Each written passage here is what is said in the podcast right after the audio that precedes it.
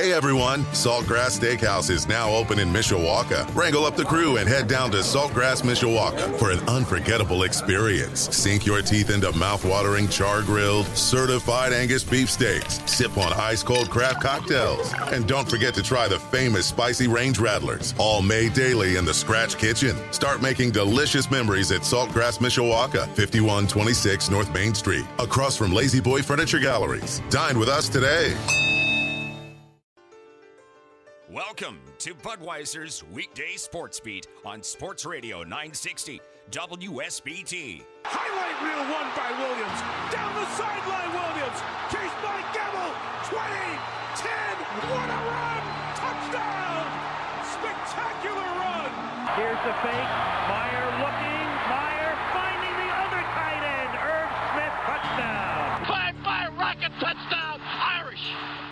Here's your host, Darren Pritchett. 605 at Sports Radio 960 WSBT. Budweiser's weekday sports beat continues on this Wednesday evening. It is Wednesday. That means we talk Notre Dame football with my colleague from Blue and Gold Illustrated.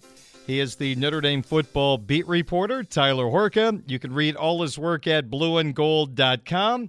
And things are heating up, of course, with Tommy Rees becoming Tuscaloosa Tommy last week, taking the Alabama offensive coordinator position. And now, a month away from spring practice, Marcus Freeman is looking for a new offensive coordinator. So let's start things off, Tyler, by kind of recapping the Tommy Rees era as offensive coordinator at the University of Notre Dame. If you were to write a biography on the life and times of Tommy Rees, the chapter on Rees being the Irish offensive coordinator, what do you think it, w- it would include? Well, I think it's got to start with Ian Book, and as much as uh, of a polarizing figure that he is uh, among some Notre Dame fans, some love him, some say that maybe he held the offense back a little bit. That is the guy who's won more games as a starting quarterback for the University of Notre Dame than anybody else who's ever played. And there's been some really good ones, obviously, if you go through the, the list of names dating all the way back decades ago. So it starts there. And I know Tommy Rees technically didn't even recruit Ian Book. He kind of inherited him, but uh, you talk about offensive coordinators and offensive coaches, and you always talk about development. And I am of the thinking that Notre Dame got as much out of Ian Book as they could have. I mean, this is a guy that's still in the NFL. This is a guy who's in Phoenix right now on an, a roster that's playing for the Super Bowl with the Philadelphia Eagles on Sunday. So there's something to be said for that. I think the Ian Book era at Notre Dame was uh, a pretty good one, all things considered, considering that he's you know six foot with the bump on his head type of guy and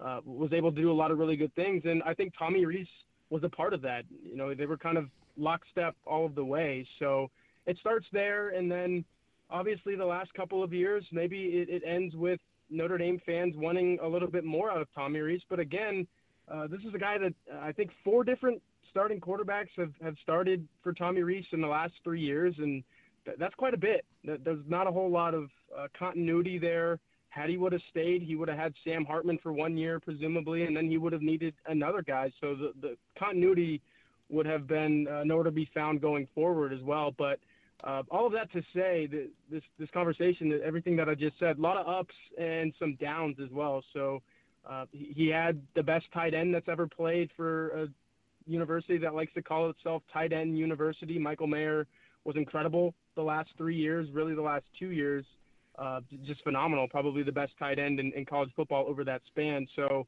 uh, again, a lot of highs, a lot of lows, but there was always just some element of uh, you know something to be desired, just a lack of complete prolific offense, and that was you know true in the numbers that he had. I mean, it was 30s and 40s pretty much all the time in total offense, scoring offense, and it, felt like he can never get to that next top. Now, would that have happened with Sam Hartman? I, I think a lot of people were thinking so, but uh, as our conversation shifts here, that's going to have have to happen under a different offensive coordinator at Notre Dame.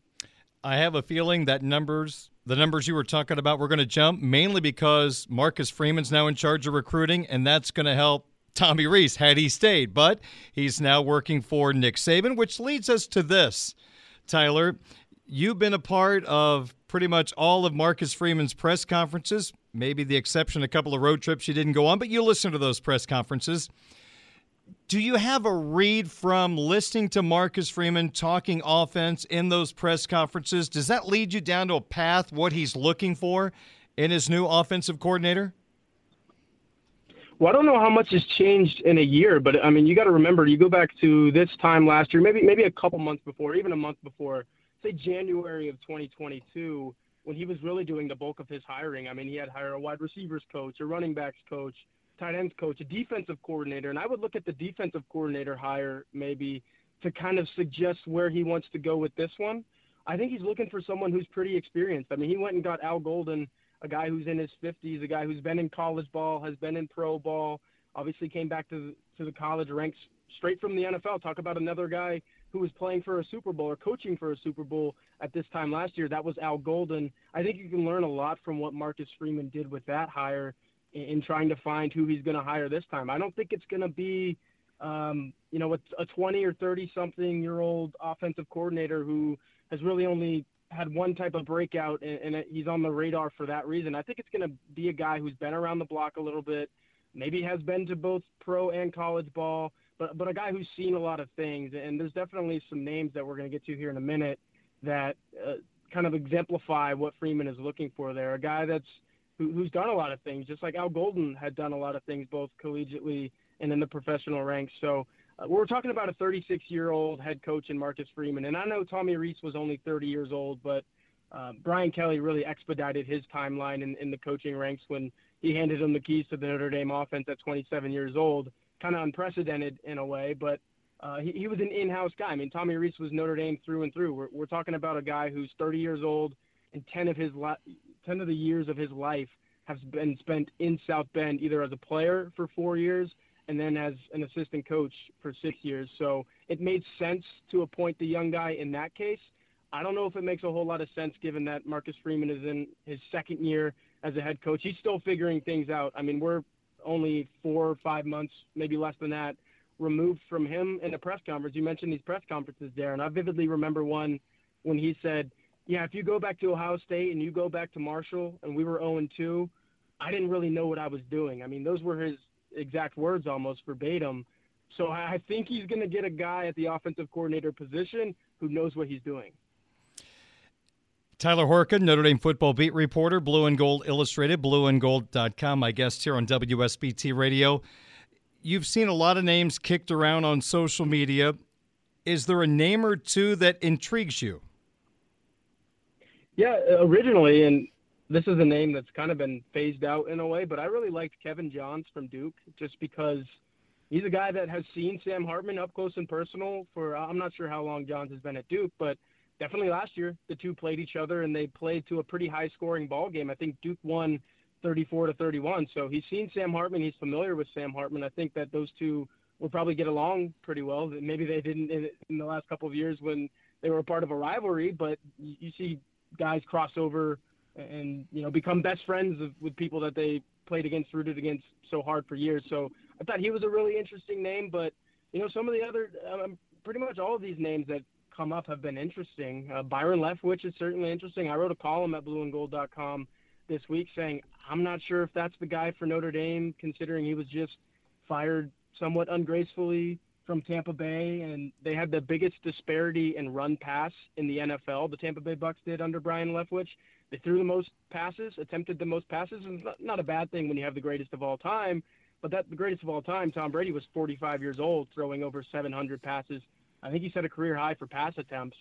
And then they ran the ball the fewest amount of times in the National Football League. And some of that is because the offensive line yep. wasn't so great. The, the running back stable wasn't very good. But at some point, you, you got to run the ball a little bit. So I'm not sure Byron Leftwich is the guy, but it, it sounds like he's getting a look. And then you have a guy with the Eagles right now, Brian Johnson, who, who's being floated out there. And I, I think all of these names are interesting.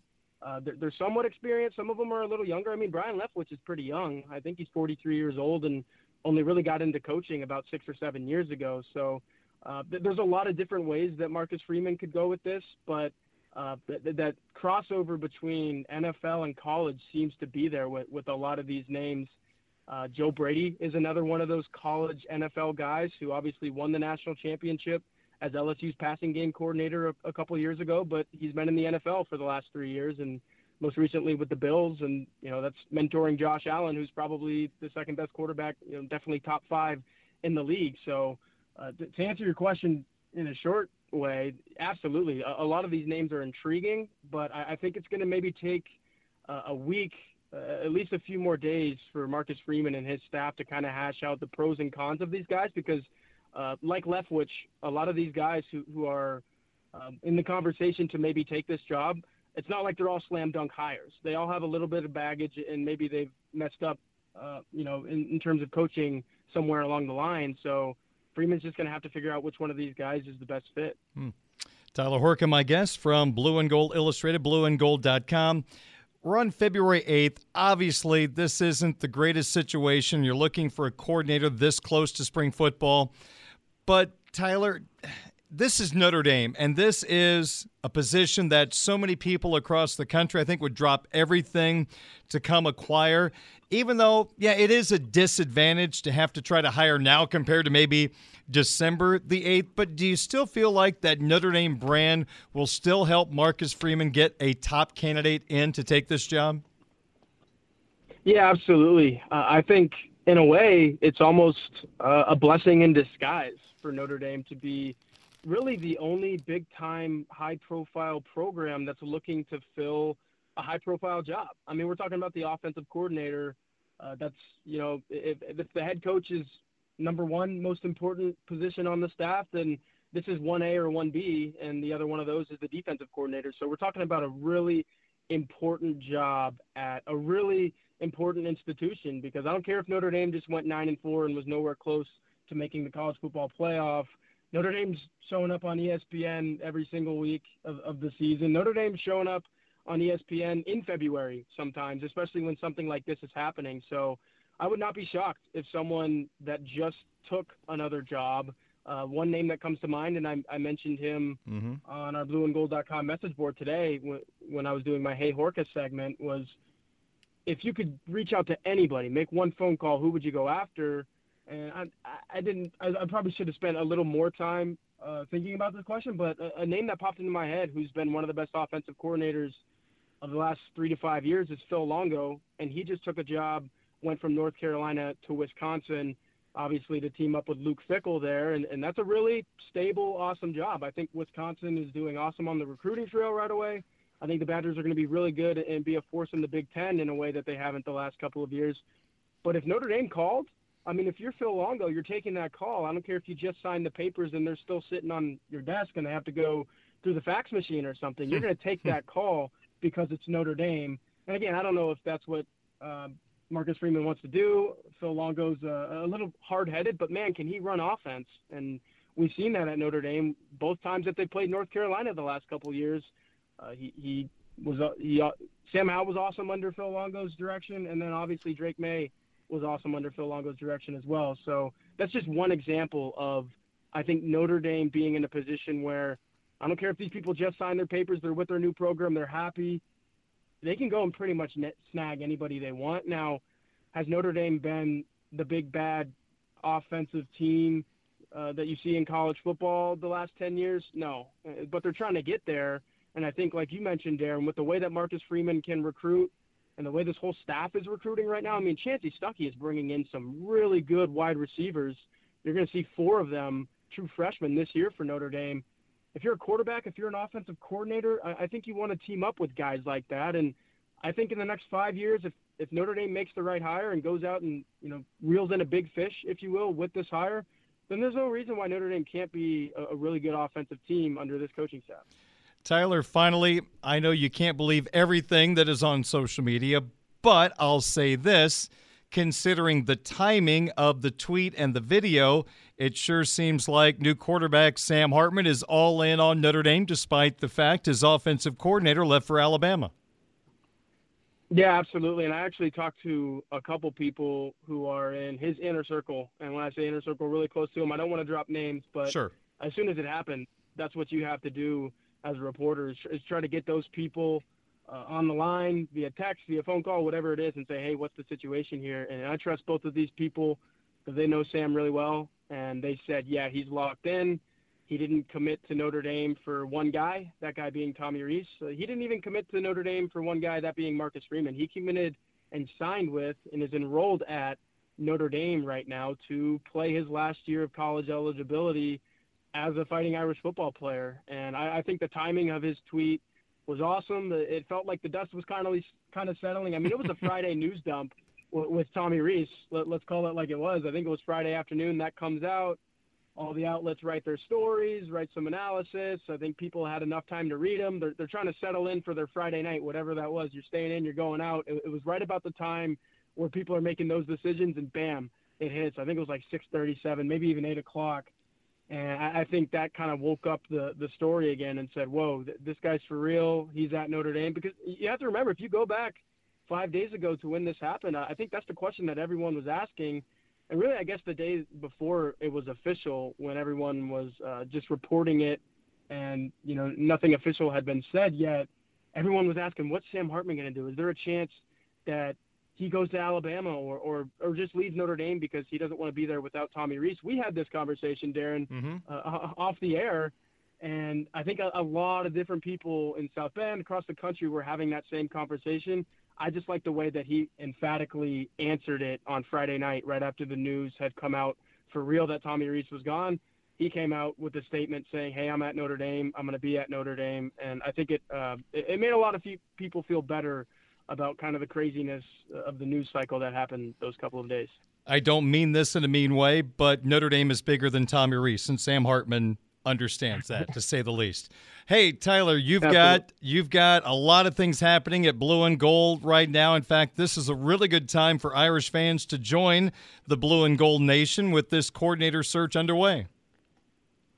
Oh yeah, the coordinator search is obviously number one. Me, Patrick Engel, Mike Singer, our recruiting reporter, we're all working uh, night and day to, to get to the bottom of that and, and just have it fully covered for everyone that goes to blueandgold.com. But you got to remember that Notre Dame is also looking for a men's basketball coach, and Patrick Engel has that uh, under wraps. And Notre Dame women's basketball is making a little NCAA tournament push. They only, I think it's half a dozen regular season games left, and then it's tournament time. It's postseason time, which is obviously an awesome time to hop on the blueandgold.com bandwagon. Then right after that, or, or in the middle of that, spring ball. So uh, there is no such thing as an off season, especially at blueandgold.com.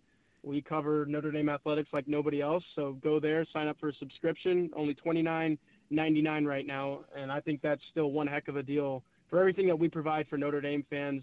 It's the place to be if you're a Notre Dame fan. So get to blueandgold.com for everything that you want to know about Irish athletics.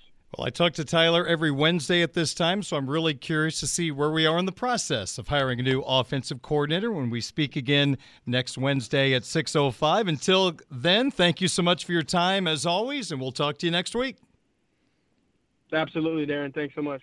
Hey everyone, Saltgrass Steakhouse is now open in Mishawaka. Wrangle up the crew and head down to Saltgrass Mishawaka for an unforgettable experience. Sink your teeth into mouth-watering char-grilled, certified Angus beef steaks. Sip on ice-cold craft cocktails. And don't forget to try the famous spicy range rattlers, all made daily in the Scratch Kitchen. Start making delicious memories at Saltgrass Mishawaka, 5126 North Main Street, across from La-Z-Boy Furniture Galleries. Dine with us today.